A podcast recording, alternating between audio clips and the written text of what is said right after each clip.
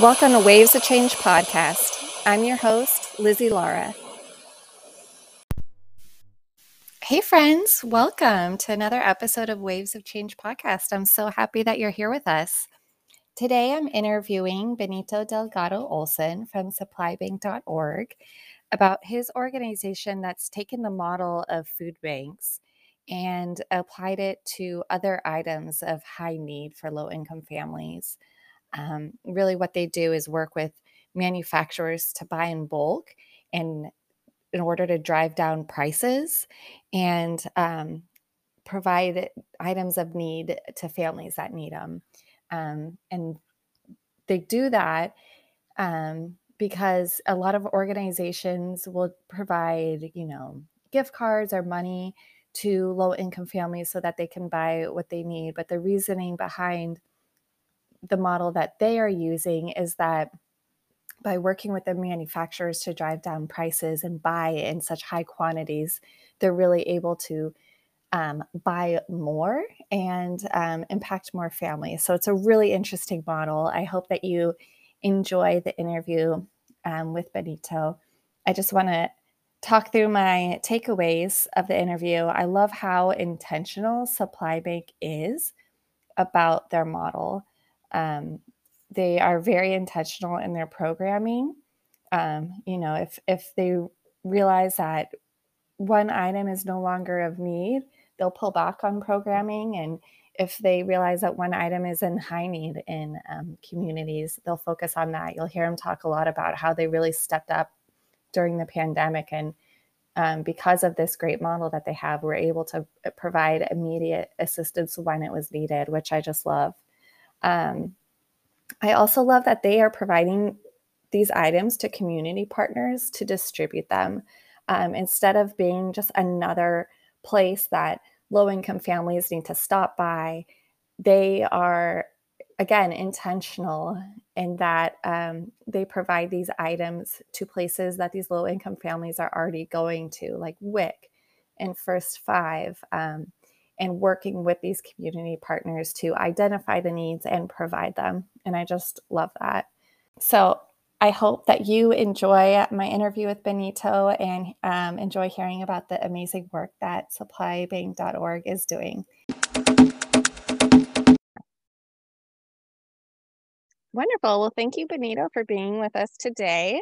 Um, I'd like to kick off and just have you introduce yourself and your organization and its mission. Yeah, sure. My name is Benito Delgado Olson. I'm the executive director and founder of supplybank.org. And supplybank.org, excuse me, supplybank.org exists to ensure that all people have the supplies they need to thrive. Awesome. Um, and would love to just hear about how you first came up with the idea for Supply Bank. I would say its earliest roots were during my senior thesis during my time at Cal. Uh, I did okay. a project on the history of the Oakland Unified School District, and part of that was going to all kinds of uh, resource fairs and back to school programs, et cetera. And I noticed they all had these uh, backpack distributions as sort of like a hook for the community to show up. Um, and then I kind of sadly noticed, by no means a majority or even a critical mass, but that a lot of people who were showing up were showing up to all of them and kind of just like hoarding the distributions of the supplies. And interesting. Yeah. And so just from like a thinking about it big picture across the school district and all school districts, from a systems and efficiency standpoint, it, it really didn't make a whole lot of sense. And so the idea came about when I was having a cup of coffee with someone who was part of the McClymonds Alumni Association and is now a long retired uh, beat cop from the Oakland Police Department who did a lot of community work on the side. And I said, you know, I have this really good idea for a nonprofit, but you know, I'm in the middle of uh, you know school and I've got to do this senior thesis, et cetera, that I've started exploring on. And then he just sort of looked at me like I was an idiot and said, Well, why don't you just make the nonprofit about the thesis so it's the same thing and move on?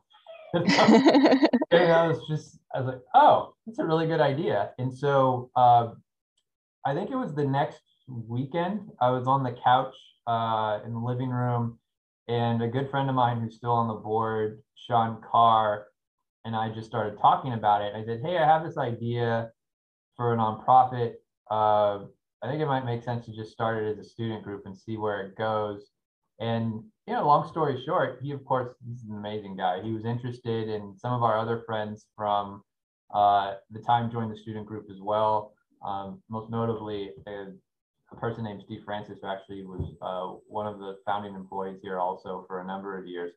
And um, yeah, that's really just how it started. It you know, evolved quite a bit. The first thing we did were actually scholarships for SAT and ACT preps back when those were still a thing for you. Oh, interesting. Um, but the school supply piece was always part of the founding idea also. But of course, you know, over the time of the years, it's become a much more professional organization. Uh, right. Our team is really the engine that makes us go. Uh, and we're a much more holistic model than I think we've ever been in terms of how we're trying to just make sure that the systems within the safety net have uh, part of their programming include the material needs that the people they're serving uh, every day need so that it's quick, efficient, uh, respectful, not a line to wait in for something you and I would buy at a grocery store. Love that. Uh, and so it certainly evolved a lot between now and then. Uh, but that's that was sort of the moment in time it began.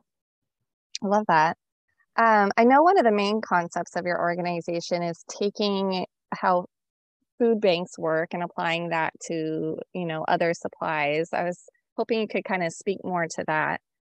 Yeah, sure. So supplybank.org wants to ensure that all the trusted community-based organizations, whether it is your local school, a women, infants, and children, or WIC center, a family resource center, um, and, and even some of the more you know full service centers that support people in times of crisis like a domestic violence shelter or something else have all of the basic material needs that the people they serve need on an ongoing basis through say a diaper and wipe distribution program at a WIC site or during the time of uh, once in a century crisis like the pandemic. Uh, we right. improved tremendously as soon as the pandemic started, and we're asked to take on much more serious tasks than we ever had uh, before.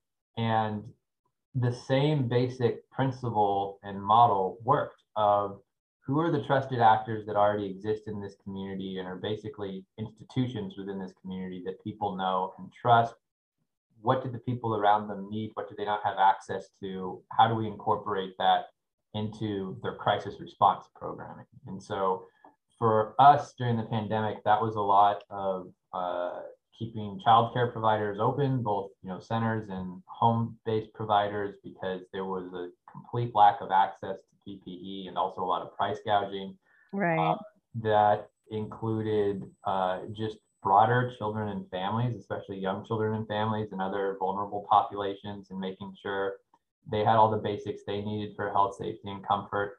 You know, I'll say I, I've never been more proud of our team than I was over these last two years, just because what they did and what they accomplished was really the difference for a lot of places staying open. And I, I, struggle sometimes to communicate that to them because I always have the privilege of being the person who hears that and hears like all the praise and the thank yous and stuff. But you know, at the end of the day, it's it's everybody in the organization that makes it go. Uh, you can use whatever analogy you want. It's an engine, you know, it's a plane, whatever.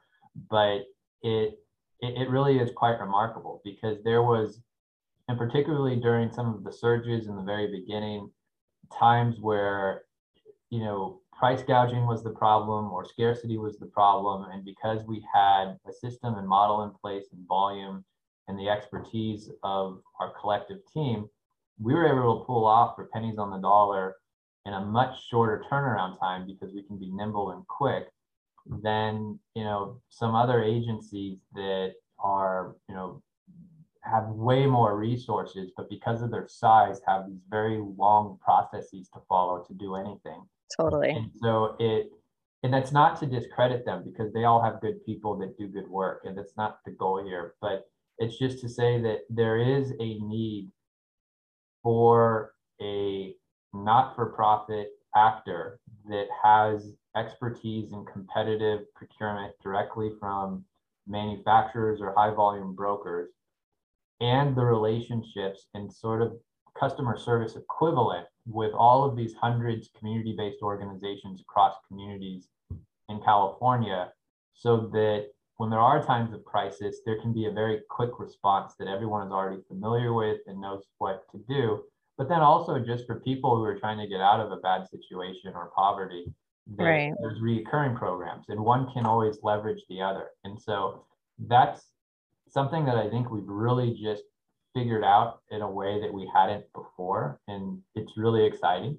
Uh, but it also just, I think, adds a little bit of seriousness and urgency to the work because all of a sudden we see and have a well defined hole in the safety net that completely debilitates people. I, I, I mean, like if you can't you can't provide diapers and wipes for your baby, I mean, how how does that feel? Like, you know, and like right.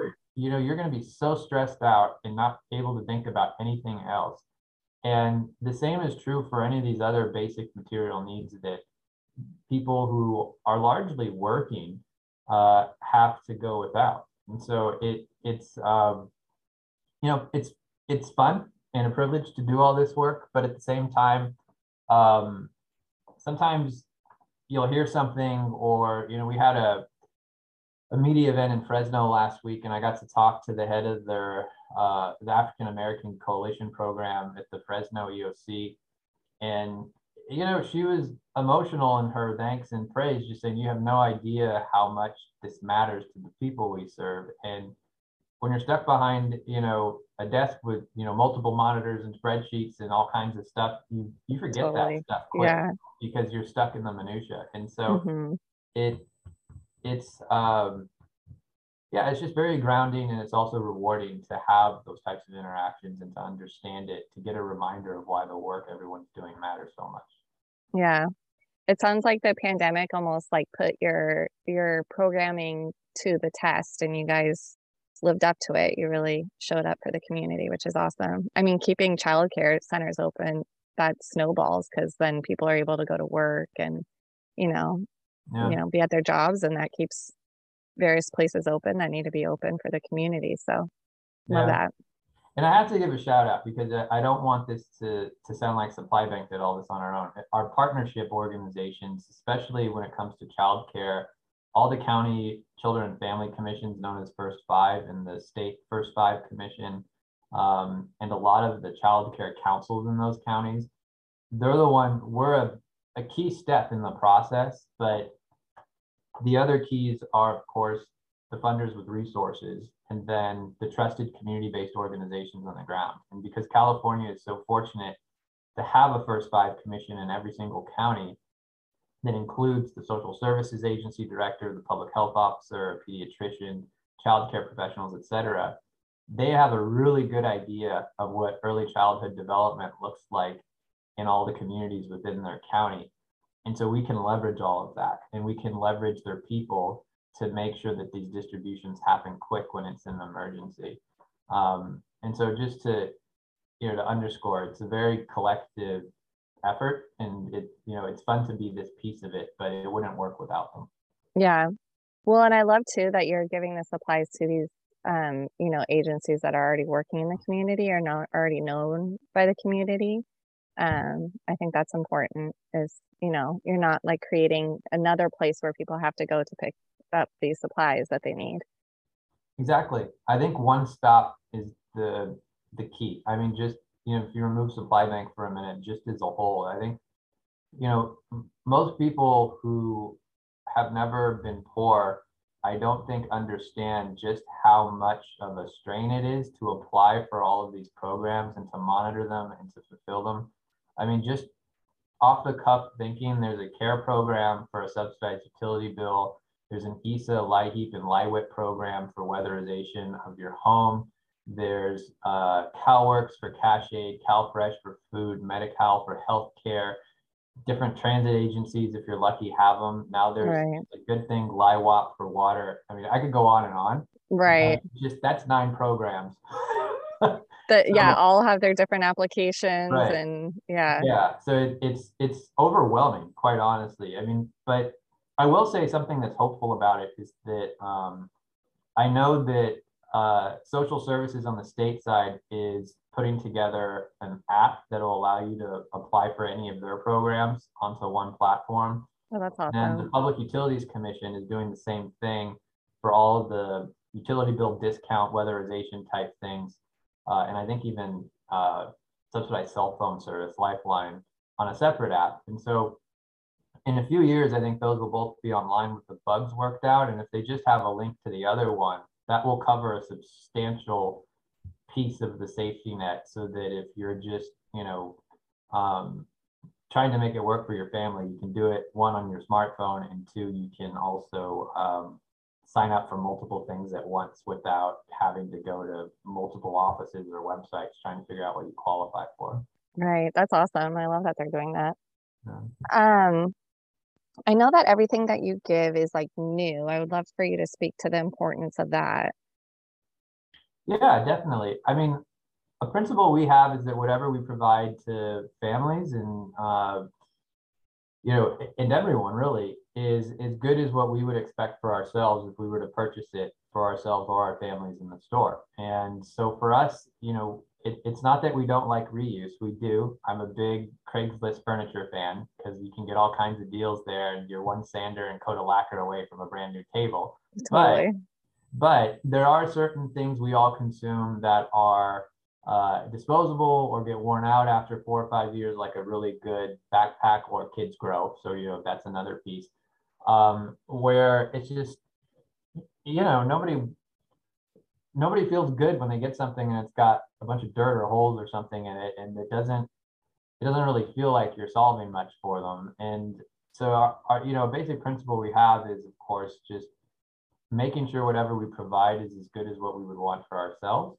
That's not to say that as uh, our organization continues to grow and volume increases that you know myself and, and just as importantly our leadership team don't want to try to find ways to leverage that volume with manufacturers to use recycled you know raw materials and to do other things that are innovative and environmentally friendly. But um, you know our first priority is our mission and our vision to make sure people have the supplies they need. And for us that standard is is it good enough for what we would want if we were paying for it a big box store or amazon or whatever so yeah, I love that. It helps to bring dignity too, because if you're a child walking into a school with a new backpack, it feels a lot different than, you know, a used backpack and used school supplies. So I love that you do that.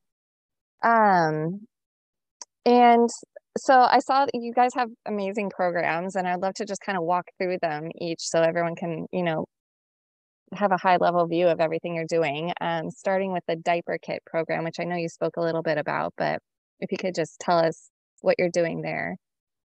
Yeah, definitely. That program we've been running, oh gosh, uh, six or seven years now, and it it's to address diaper need. And diaper need is something that's getting more attention, but I think a lot of people still don't know a lot about it. And so diaper need is basically the inability to have enough diapers to keep your baby clean and dry. Uh, diapers are expensive. Before the pandemic, we used to say they cost upwards of $100 a month. Now it's much more than that, given inflation, fuel increases, et cetera. The prices have gone through the roof. I mean, uh, I was at my grocery store, I think it was early this week, and saw that some of the larger sizes are pushing upwards of 50 cents a diaper. Well, that sounds cheap. 50 cents is, you know, under one cushion of your couch, maybe. But when you add it up, assume 10 changes a day, that's $1,800 a year. If you're a single parent making 20 bucks, that's 6% of your take home income after taxes just going to diapers and wipes. That is really expensive. Yeah. And so the diaper kit program is about helping working families with this cost burden by distributing diapers and wipes through places they already go for other programs and services such as WIC, Family Resource Centers, in a lot of our rural communities, we do it through home visitation programs so that the families don't have to travel at all. Mm. Those workers are already going. it strengthens relationships, not just with those home visitation workers, but really all the providers, because now they're not just providing the great services that are part of their own program, but they've incorporated something into it that cost well north of $100 a month for families. And so it adds, you know, a much greater amount of resources to their budget and to their bottom line. So in a nutshell, that's the diaper kit program. One thing I will say is that it's um, got a lot of consequences that I don't think a lot of people understand. Prior to the pandemic, there were 40,000 hospital visits a year, just about in California alone, tied to the top three symptoms of diaper need, most notably severe diaper rash and urinary tract infections. Mm. Additionally, most childcare providers require diapers to be brought mm-hmm. with your child. And so if you can't afford diapers, you don't have childcare, and then all of a sudden you have a barrier to your employment. Mm-hmm. So it can contribute to the cycle of poverty in multiple ways, in addition to just being flat out expensive. Uh, and so it's one of the best examples, I think, of how the supply bank model can be much more of an efficient solution because we're buying diapers by the container full. And when you have that volume, or in our case, much more, all of a sudden the cost of that diaper that's you know 46 47 cents for a size five or six in the store goes down to substantially less than 20 cents. And even when you add in all the shipping and imports and stuff like that it becomes a much more efficient operation than say gift cards. So right. there's there's ways to address these issues but also ways to dramatically increase the bang for the buck when resources are always limited to support working families yeah, I love that. And I saw on your website it says like all babies deserve clean diapers, which I think we can all agree on. Like, yeah, it breaks my heart to think of any baby going without like a diaper change when they need it. Yeah. Um, I love that. Um, and then uh, the other program I saw is K to college. Is is it K through college? Is that how you call it? K two college. That K2 is our college. oldest program. That's nice. all about school supplies and some hygiene supplies, but mostly school supplies and backpacks. Um, that's really the program that got us started. We provide um, grade appropriate kits that have three categories of, uh, you know, pre-K slash kinder to one, and then two to five, and then middle and high school. Uh, it, you know, that's it's how we got started. It operates in just about all 58 counties in California. I would okay. say its largest focus is the homeless student population, um, mm. legally known as the McKinney-Vento population. So kids who don't have a permanent home address is a mm. bit of an oversimplification, but pretty accurate. Um, and the way that works is our programs team works with the different county offices of education and hundreds of school districts across California to provide school supply kits and backpacks to them uh, twice a year. And we actually recently sponsored uh, some legislation authored by Assemblymember Calderon to extend a program that funds it through 2029, which we're very happy was successful last wow. year. That's awesome. Uh, and so on your, we're already past tax season, but if you filed an extension uh, on your 540 state income tax form, there's like one of 18 causes you can donate to, and one is called the School Supplies for Homeless Children Fund those dollars go directly to the program and we're required to provide a 100% in-kind or cash uh, match for every dollar that's donated. So the program has a lot of leverage uh, because of that. And it's really the only dedicated resource in the state for that purpose. Wow. Um, and we've been running it, I, I want to say, since about 2013 or 2014. And it's you know, at this point, provided tens of millions of dollars in resources to kids experiencing homelessness up and down the state. But it also goes back to our model that a lot of the kids who receive those materials are receiving them during a time of first contact with a social worker at their school district or a school counselor.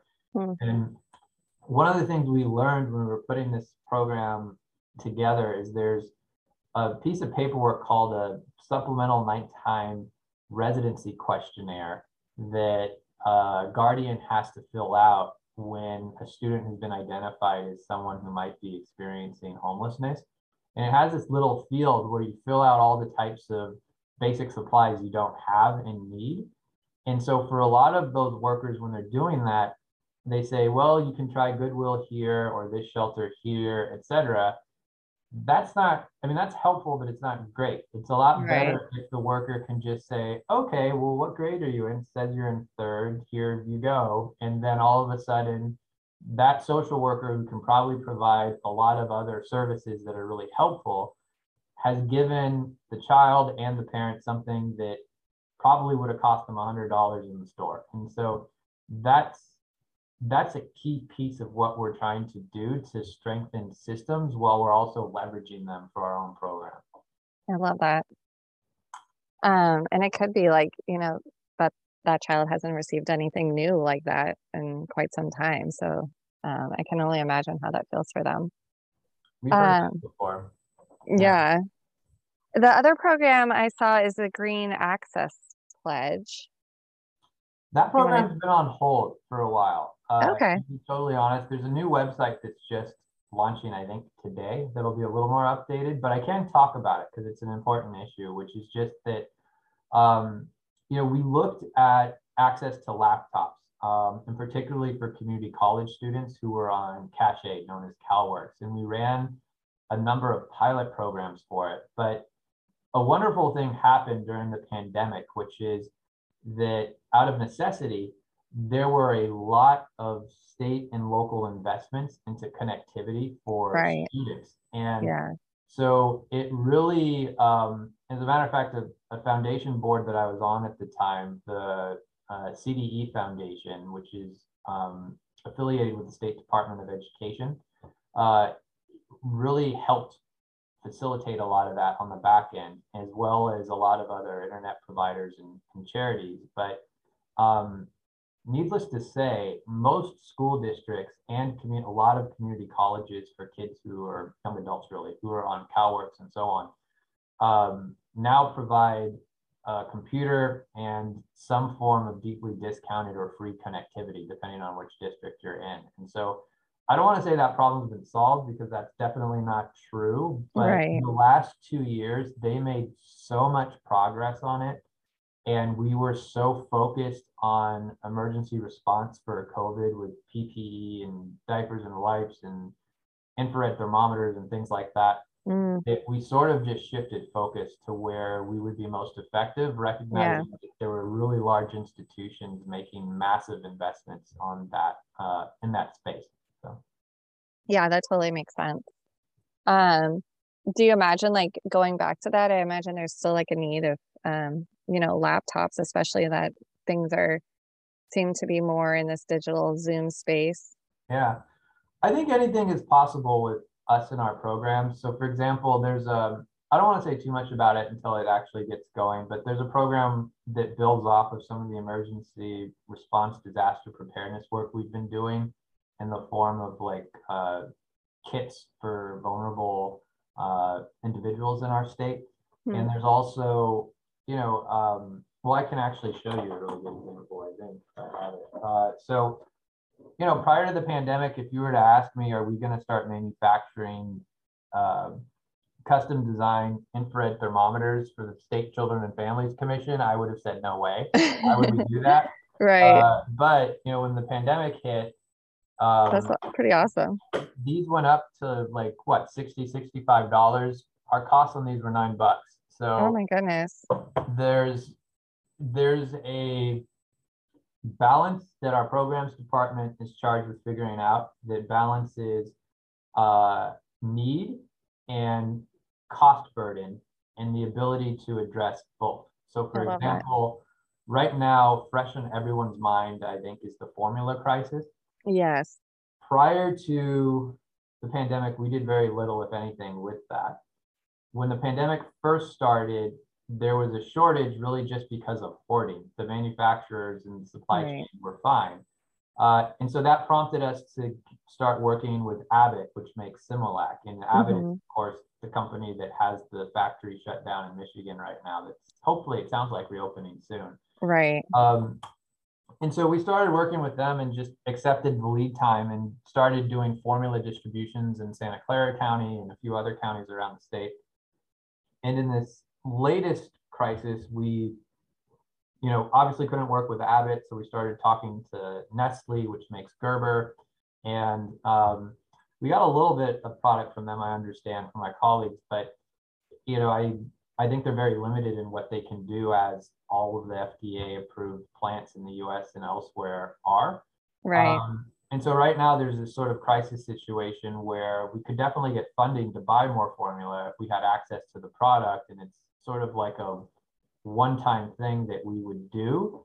Uh, but it's not necessarily a strategic long-term program right. just because the wholesale price on formula, even if you work out a charitable arrangement and get a little below it, is very close to what you pay in store. I'm pretty sure it's either a loss leader for places like Target and Amazon, or they just have such a massive volume that they're able to achieve a slightly better price so that they, interesting, you know, they break even.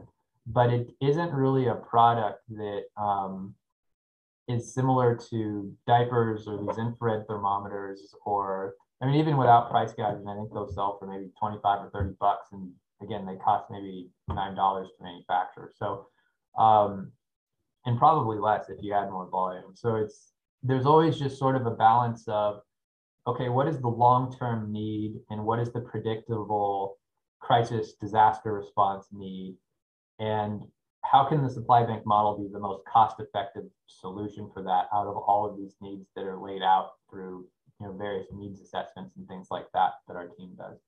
Yeah, no, yeah, that makes sense. I'm curious too. I mean, um, another hot topic is the supply chain and issues around that. Has that affect your um, normal day-to-day operations at all, or? Definitely, yeah. Our I was talking to um, uh, Jessica, our director of operations, and uh, Justin, our director of programs, the other day about where are we getting, how are we getting our diapers here because during the pandemic we were just trucking them because um, maritime was so unpredictable and it still is. The port of oakland is still kind of a mess. Uh, right. and so that is way more expensive and the fuel and diesel crises are not helping. Right. Um, and so it it does. It makes everything more expensive and it's really compounded um, the inflation and fuel you know pressures that everyone is experiencing on basically everything you have to do to live these days except breathe.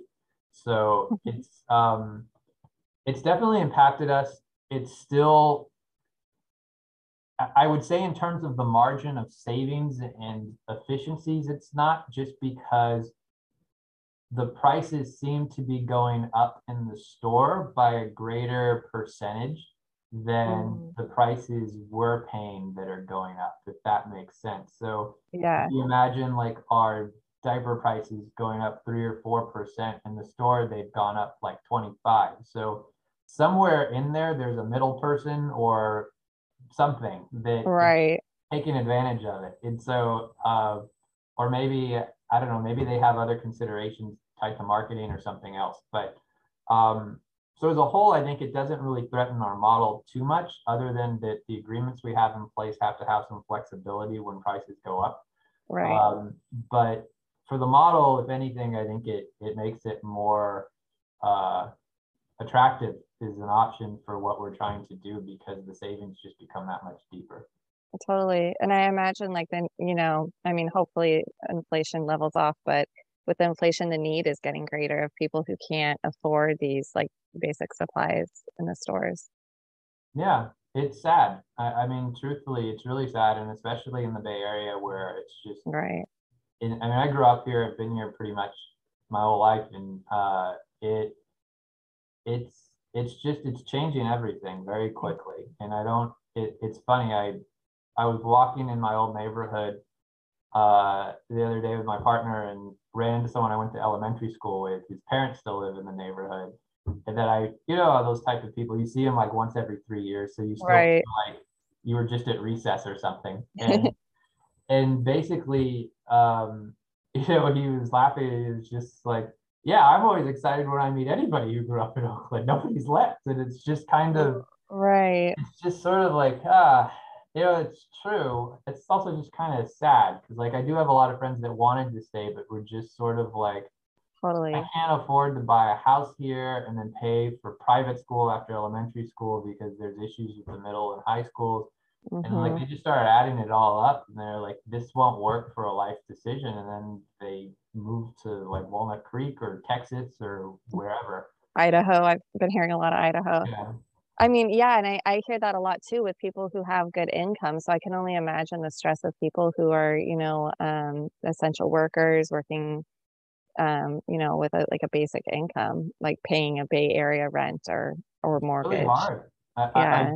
that's why there's a lot of super commuters. And honestly, uh, I really hope the high speed rail thing works out. Uh, I mean, I get there was some sort of political reason for why they decided the first stretch should be from Bakersfield to Merced or wherever it is in the Central Valley. But I think the day that somebody can get on a train that's comfortable and reliable and go from downtown San Jose to Tracy in like 15 minutes will be a complete game changer because if you make 20, 25, 30 bucks an hour and you live in the Central Valley, you can afford a home and you can afford to live a lot easier than if you live in any of the nine Bay Area counties. And Yeah.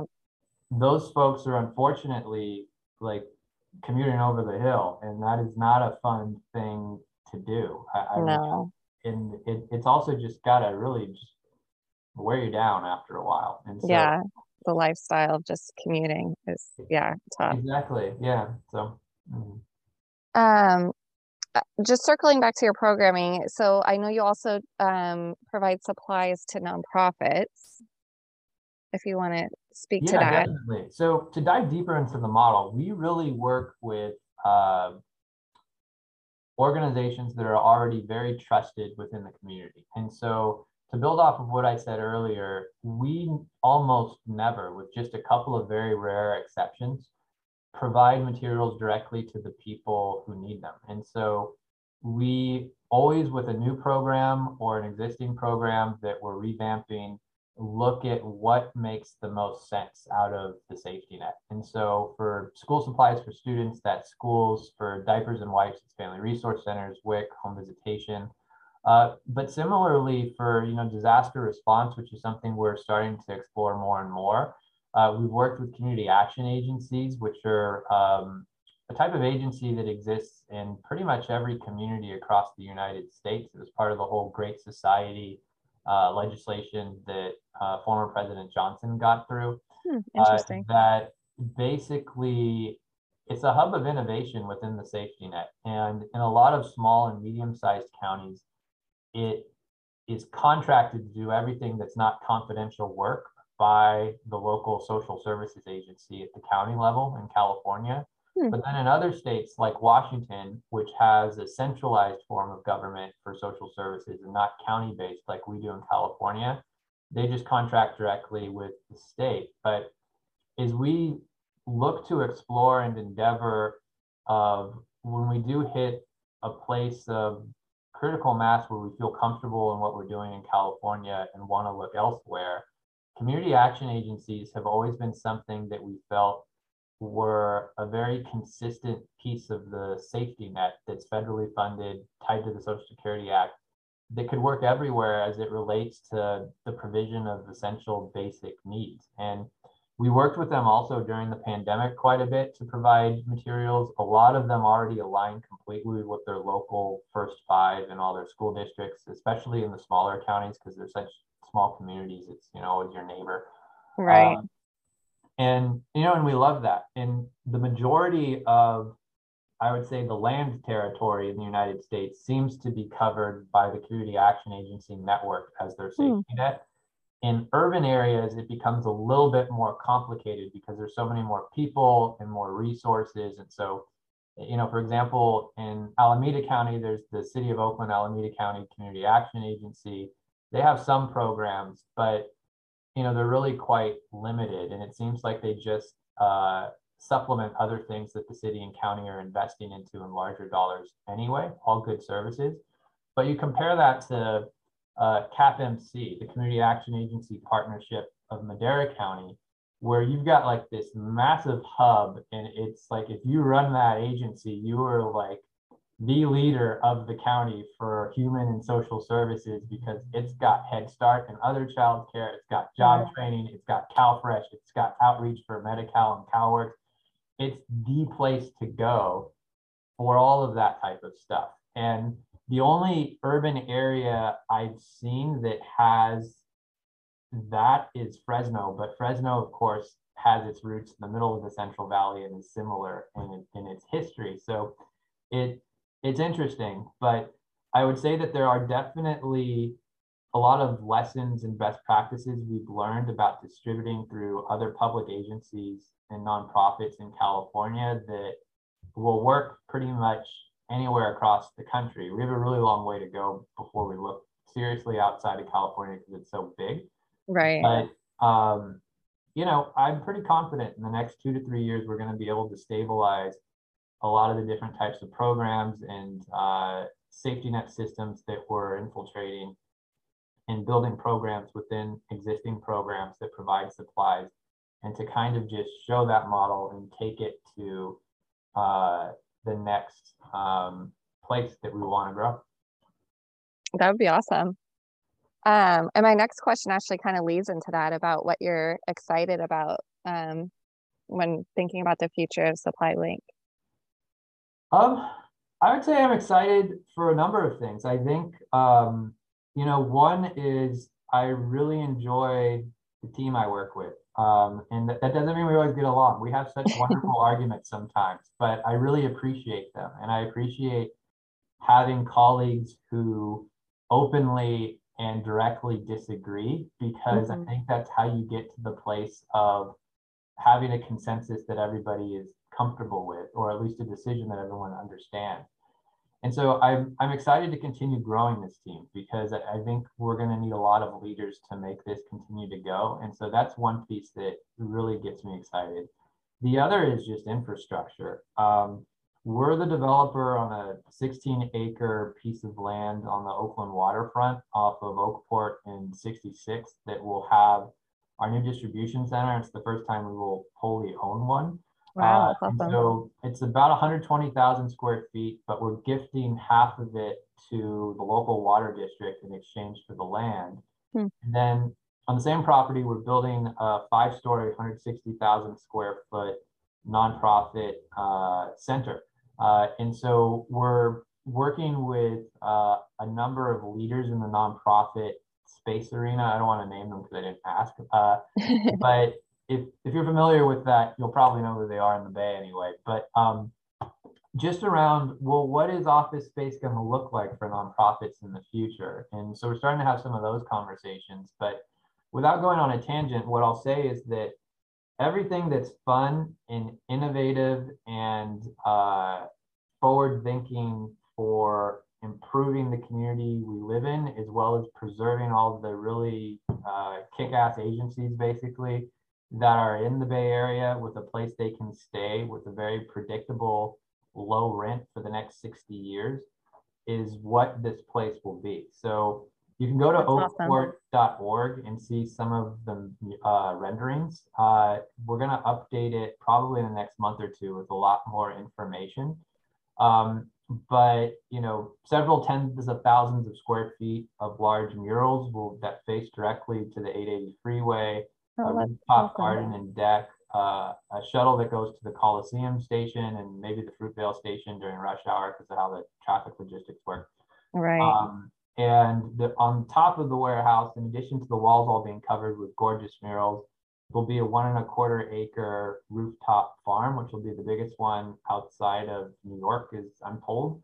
And wow. the other half will be a solar array. Uh, and so there's all kinds of stuff we haven't wrapped our heads around yet for this project. Um, you know, on-site childcare that'll be subsidized for lower wage earners. Wow. Uh, job training programs. The city of Oakland has a public art impact fee, which will probably cost us about a million dollars. So in addition to what we pay for the uh, murals, the idea is to put the rest of that towards the Bay Trail and improving that with you know whatever works for the Bay Trail folks and these Bay Regional Park folks. We haven't spent too much time on it aside from aligning the dollars to go there. But I'm excited for that.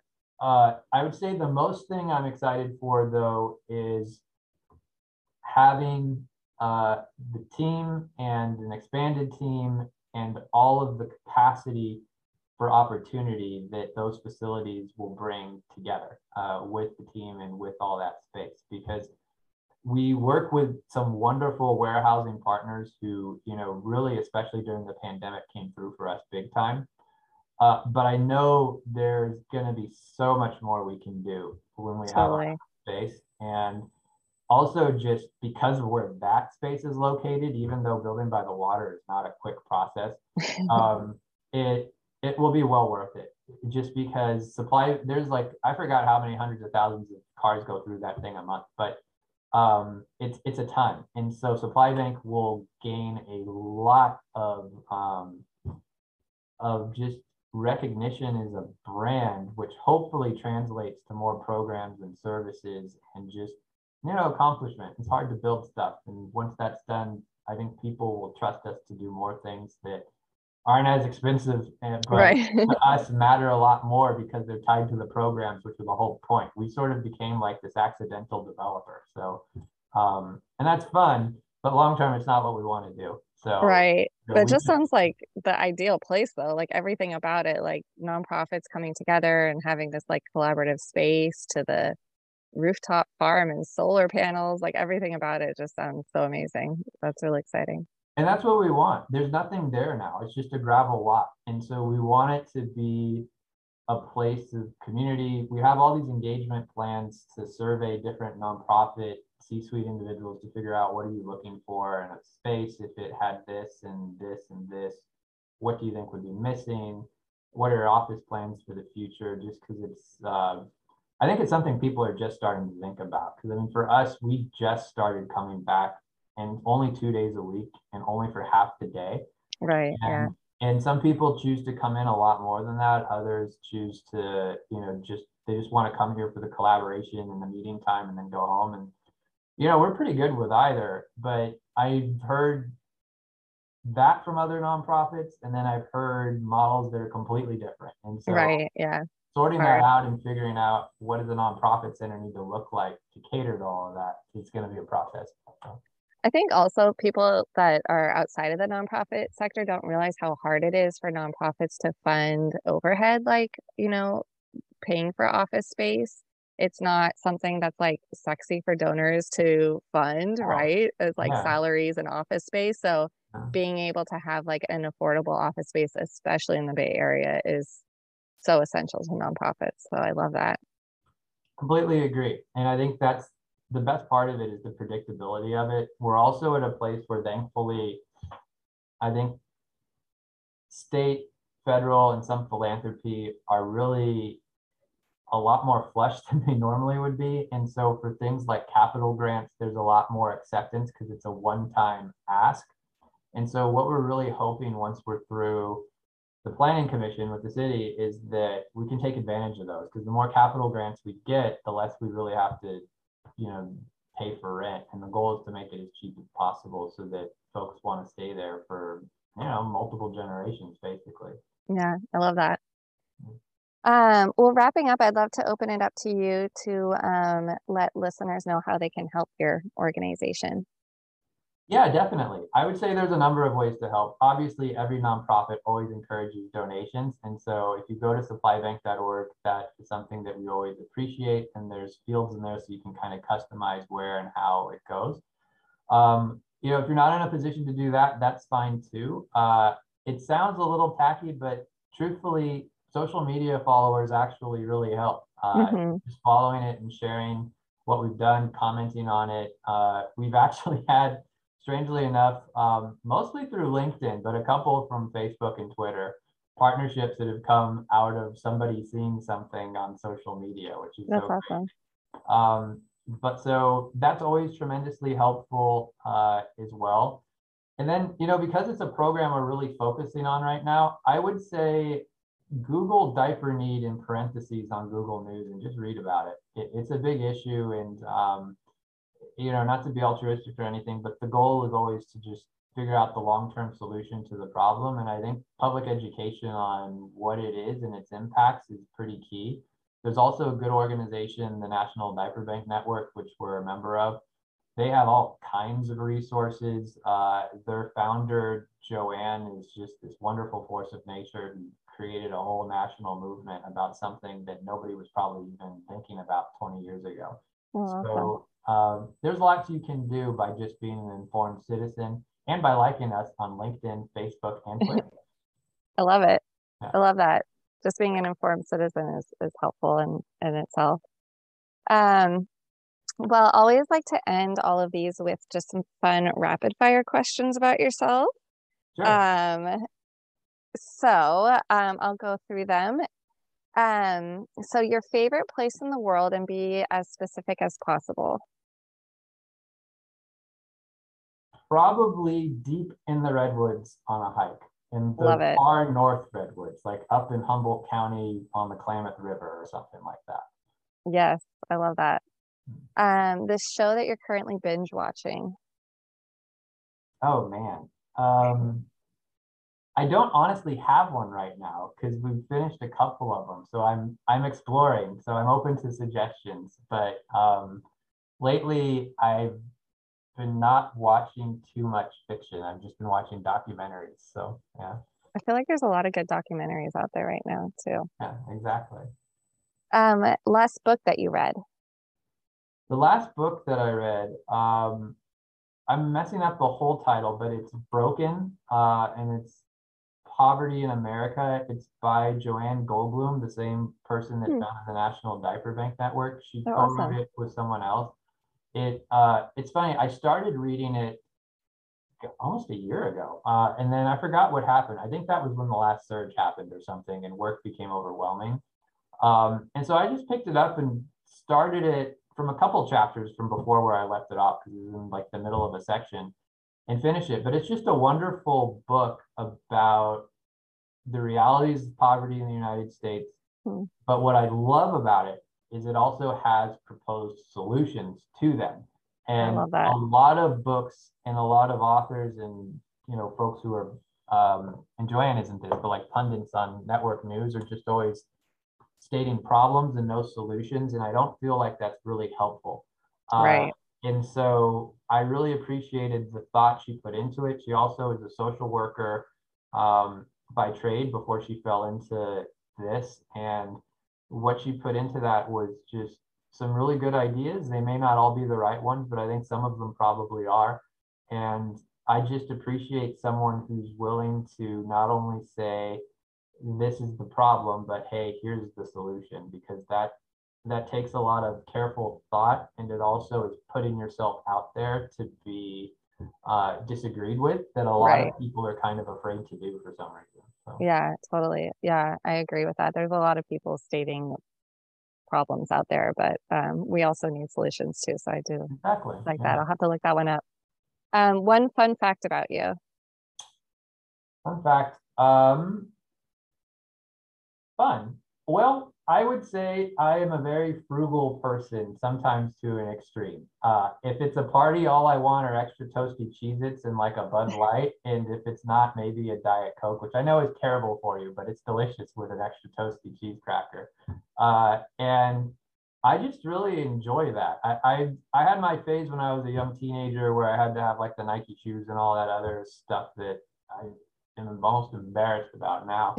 uh, but I think that when you have that as like a life uh, lens, you're just a lot happier, and because Totally. you just stop caring about a lot of things that just waste time, and it reverberates into other things that sometimes you'll like be in a restaurant, you'll see someone freak out because their avocado toast order was messed up or something, and you're just kind of like, well, who cares? right. Yeah. There's more important things. yeah, Yeah. so I would say frugality is fun. I like it. Yeah. I like that. Um, and then last one, your favorite quote. Um, I would say my favorite work quote, it's above my door, and it says the most important decision you make is to be in a good mood, and it's by Voltaire. And I really I put that up right before the pandemic, not knowing what was coming. Uh, I was at my partner's uh, families get together in San Diego, and there was just a vendor selling all these pieces of driftwood that they restored and painted a quote on. And I saw nice. that one and one other one that's uh, hung at home. And I was like, that would be just so wonderful to see every time I walk out of my office because like sometimes things happen at work and it's just a reminder that it's not that big a deal. Just smile and get over it and move on. And so that's my favorite. That. Yeah. yeah, we can always choose joy. Well, wonderful. Well, thank you so much, Benito. This was uh, such a pleasure. I enjoyed um, this conversation. Yeah, it was great to meet you, Lizzie, and thank you for reaching out and really appreciate the opportunity. Of course.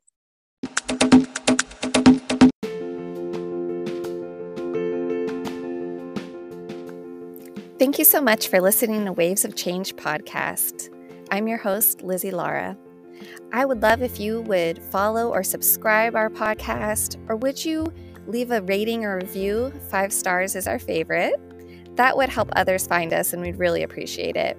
If you are active on social media, please follow us at Waves of Change Podcast on Instagram. Even more, if you would share this episode on your stories, that would be wonderful. If you have suggestions or want to recommend an organization I should interview, Email us at wavesofchangepodpod at gmail.com. Thank you. I'll see you next time.